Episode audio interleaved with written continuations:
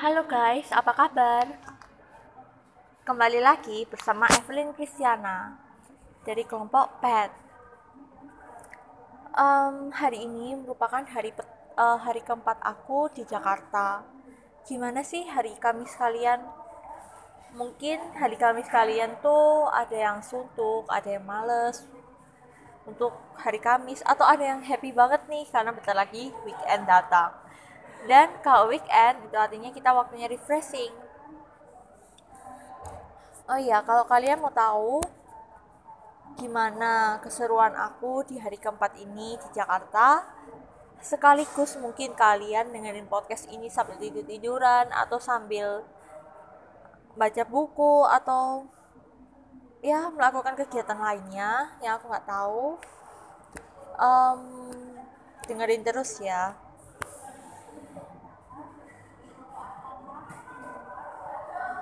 so jadi ha, uh, di hari keempat ini aku tuh pergi ke PT Nielsen. Kalian tahu nggak sih apa itu PT Nielsen? Jadi awalnya aku juga nggak tahu kan PT Nielsen itu apa. Tapi waktu kemarin hari hari Senin ya kalau nggak salah aku kan pergi ke PT Densu. Nah di PT Densu itu mereka uh, collab dengan PT Nielsen. Jadi aku seneng banget gitu loh pergi ke PT Nielsen hari ini. Karena ya ya kan PT Densu tuh kayak keren banget gitu loh menurutku. Nah terus kalau misalnya kayak di PT Nielsen kayak bisa collab sama PT Nielsen itu kayak berarti PT Nielsen ini juga juga keren gitu loh karena bisa collab sama PT Densu nah um, awal kali aku masuk di PT Nielsen jadi PT Nielsen tuh letaknya kayak di tower gitu kan di mana di menara. Nah dalam satu menara itu uh, ada banyak kantor. Jadi di kantor-kantor di Jakarta itu kebanyakan tuh bentuknya menara. Lalu uh, satu menara itu terdiri dari banyak kantor. Jadi nggak cuman nggak cuma PT Nielsen aja kayak ada banyak banyak banget kantor yang ada di menara itu. Nah satu kantor tuh biasanya nyewa cuman beberapa lantai aja satu atau dua lantai untuk ke tempat kerja mereka. Kayak semacam co-working space. Tapi kayaknya co-working space sekarang mulai mulai ngehits deh. Soalnya ya tanah semakin lama semakin mahal kan. Lalu mau buat kantor kita butuh kita butuh space. Nah gimana caranya kita bisa dapetin space tanpa membangun uh, tanpa membangun kantor. Maksudnya tanpa me membeli tanah tanpa punya tanah gitu. Tentu kita bisa pakai jasa coworking space. Mungkin ke depannya coworking space tuh lebih banyak kita jumpai di Surabaya. Aku nggak tahu sih di Surabaya mulai ngehits atau enggak tapi sauku di Surabaya masih lebih sedikit dibandingkan di Jakarta Oh ya, balik lagi ke topik kita. Jadi, PT Nielsen itu merupakan PT yang bergerak di bidang riset. Jadi dia tuh meriset um, konsumen. Nah hasil riset konsumen itu diberikan kepada produsen. Jadi intinya PT Nielsen ini merupakan jembatan antara konsumen dengan produsen atau retail jadi misalnya kayak gini nih.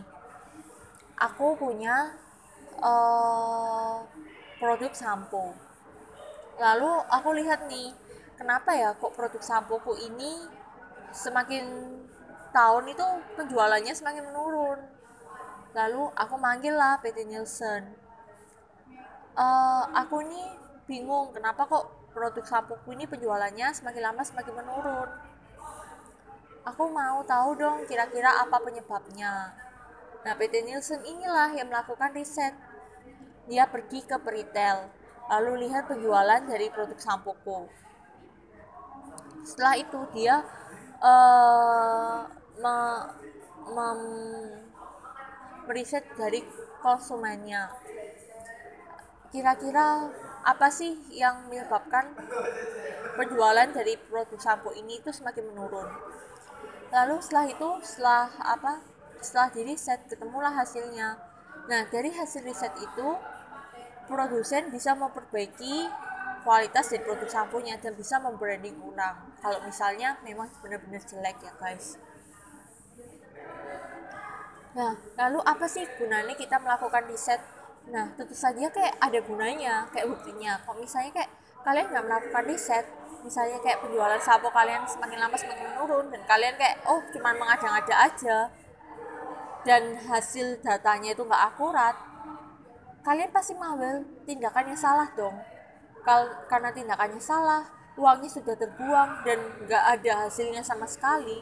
Lama kelamaan perusahaan kalian eh, sampo kalian itu berusaha eh, beresiko untuk tutup kita nggak mau kan semua itu terjadi kita maunya kan apa yang kita keluarkan produk apa yang kita keluarkan kita mau produk itu bertahan bahkan untuk waktu selama mungkin oleh karena itu untuk mengurangi resiko kita membutuhkan riset.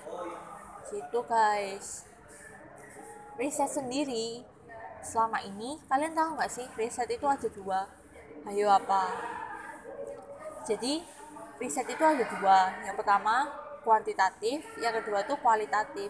Sebenarnya ini urutannya itu nggak mesti harus seperti itu. Dan nggak bukan juga berarti kuantitatif lebih baik dibandingkan kualitatif mereka semua punya fungsinya masing-masing dan dapat dipakai di waktu yang berbeda-beda. Misalnya kayak kuantitatif. Kuantitatif itu ciri-cirinya dia respondennya pasti banyak. Responden yang responden yang dibutuhkan itu banyak. Lalu uh, setelah responden yang dibutuhkan itu banyak dan uh, pertanyaan yang diberikan itu based on kuesioner jadi kayak tidak mendalam jadi misalnya kayak uh, apa misalnya kita tanya kira-kira uh, kamu suka nggak sih sama saus ini terus misalnya kita ngomong suka Nah, kita nggak ditanya, kenapa kok kamu suka? Nggak kayak gitu. Kita langsung beralih ke pertanyaan berikutnya. Sedangkan kualitatif, kualitatif kebalikan dari kuantitatif. Kualitatif ini pertanyaannya benar-benar mendalam. Lalu, responden yang dibutuhkan itu lebih sedikit dibandingkan kuantitatif. Kok bisa sih lebih mendalam? Misalnya, kayak tadi, contoh saus kan, kita ditanya, kamu suka nggak sih saus ini? terus kita jawab suka terus kita tanya lagi kenapa kok kamu suka saus ini terus misalnya kayak kita bilang oh soalnya ada rasa manisnya terus tanya lagi oh kamu suka manis ya terus kita jawab iya kenapa kok kamu suka manis? Dan seterusnya dan seterusnya. Jadi pertanyaannya diberikan di kualitatif itu lebih mendalam dibandingkan di kuantitatif. Nah setelah itu um, kuantitatif sendiri itu biasanya dipakai ketika kita mau mengajukan klaim. Kalian pernah nggak sih dengar dengar iklan sampo atau iklan apa pun lah yang bilang 9 dari 10 wanita memakai produk ini dan melihat hasilnya. Kok bisa sih dia ngomong 9 dari 10 wanita? Ya karena mereka sudah, melakukan uh, riset kuantitatif Nah, dari riset kuantitatif ini itu dibuat perbandingan. Jadi makanya kenapa bisa dia bilang 9 dari 10 wanita melakukan um, menggunakan produk ini. Nah, kalian tahu nggak sih kenapa kok penelitian kualitatif itu membutuhkan sedikit orang? Pernah nggak sih kalian membayangkan? Jadi misalnya kayak karena aku tinggal di Surabaya, aku akan pakai contoh di Surabaya. Di Surabaya kan produknya lumayan banyak nih kalian bisa cek di BPS ada berapa populasi orang di Surabaya. Nah, dari populasi ini kita harus mengambil persenan untuk uh, mendapatkan penelitian. Itu kalau kita mau melakukan kuantitatif. Tapi kalau kita mau melakukan kualitatif, kita nggak perlu ngambil persenan itu. Nah, kalian bayangin nggak sih, misalnya kayak penduduk Surabaya ada satu juta, lalu 10 persennya 10% dari 1 juta itu um, 100 ribu. Eh salah. Salah ya. 10% dari maaf ya guys. Aku gak terlalu pandai matematika. Ya pokoknya kayak gitulah. 10% dari 1 juta itu kita ambil buat penelitian. Terus kita kan perlu tuh data yang mendalam. Masa kita kayak harus tanya satu persatu dari sekian banyaknya orang? Dan lagi kalau sekian banyaknya orang kita kan nggak mungkin meneliti sendiri. Kita butuh orang lain untuk membantu penelitian kita dan setiap orang itu punya karakteristiknya sendiri. Setiap setiap peneliti ini punya karakteristiknya sendiri. Dan bisa saja apa yang menurutku mendalam belum tentu menurut orang lain mendalam. Dan begitu pula sebaliknya. Jadi oleh karena itu biasanya penelitian kualitatif itu dilakukan oleh satu orang dan um, lebih mendalam. Gitu uh, itu sih yang aku pelajarin di PT Nielsen. Lalu apa lagi ya? Uh,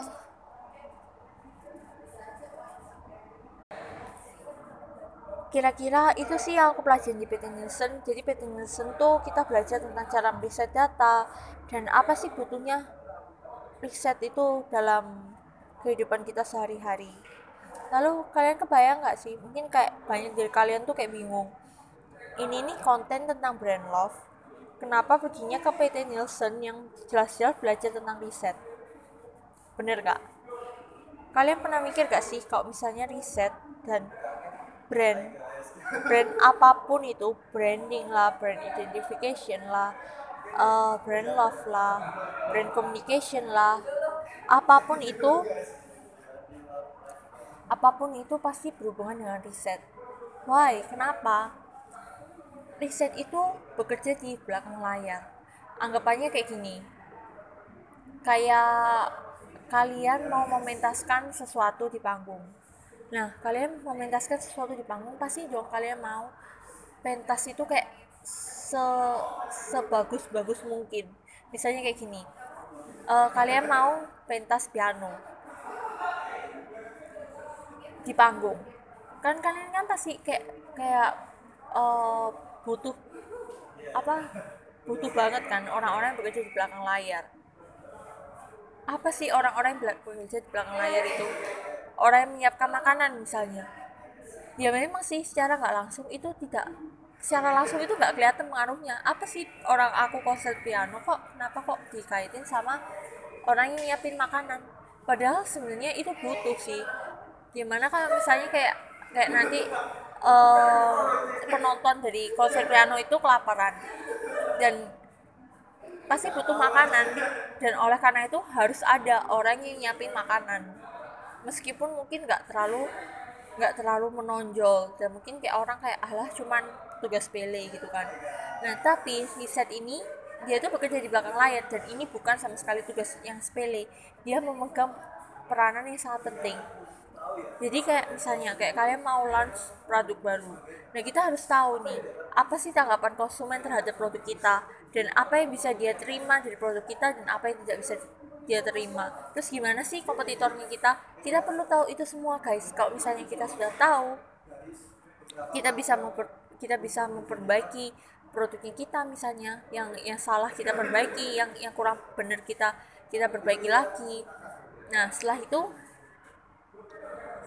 kita bisa launch tapi sebelum kita launch kita harus melakukan branding kita harus membuat merek kita harus membuat logo yang kita pelajari tentang brand identification. Lalu setelah itu kita harus membuat komunikasi, komunikasi brand. Gimana sih cara menyampaikan produk ini ke ke konsumen? Nah setelah kita membuat komunikasi, kita harus kita nggak boleh lupa, kita harus membuat emosi, emosi antara pelanggan dengan produk kita. Gimana caranya supaya uh, pelanggan ini itu loyal terhadap kita? Dia harus punya ikatan emosi. Dia harus merasa kalau produk kita ini brand kita ini benar-benar mencerminkan dia apalagi kita berurusan dengan anak milenial oleh karena itu kita membutuhkan riset untuk semua itu untuk semua kita menyapai semua itu kita membutuhkan riset dengan riset kita bisa mengetahui apa sih tanggapan konsumen kita bisa membuat merek kita bisa membuat logo kita bisa tahu cara mengkomunikasikannya dengan baik dan yang dapat diterima oleh pasar dan kita dapat membuat emosi antara pasar dengan brand kita. Gitu. So gimana menurut kalian perjalananku hari ini di PT Nielsen? Semoga semoga kalian senang ya. Dan goodbye. See you tomorrow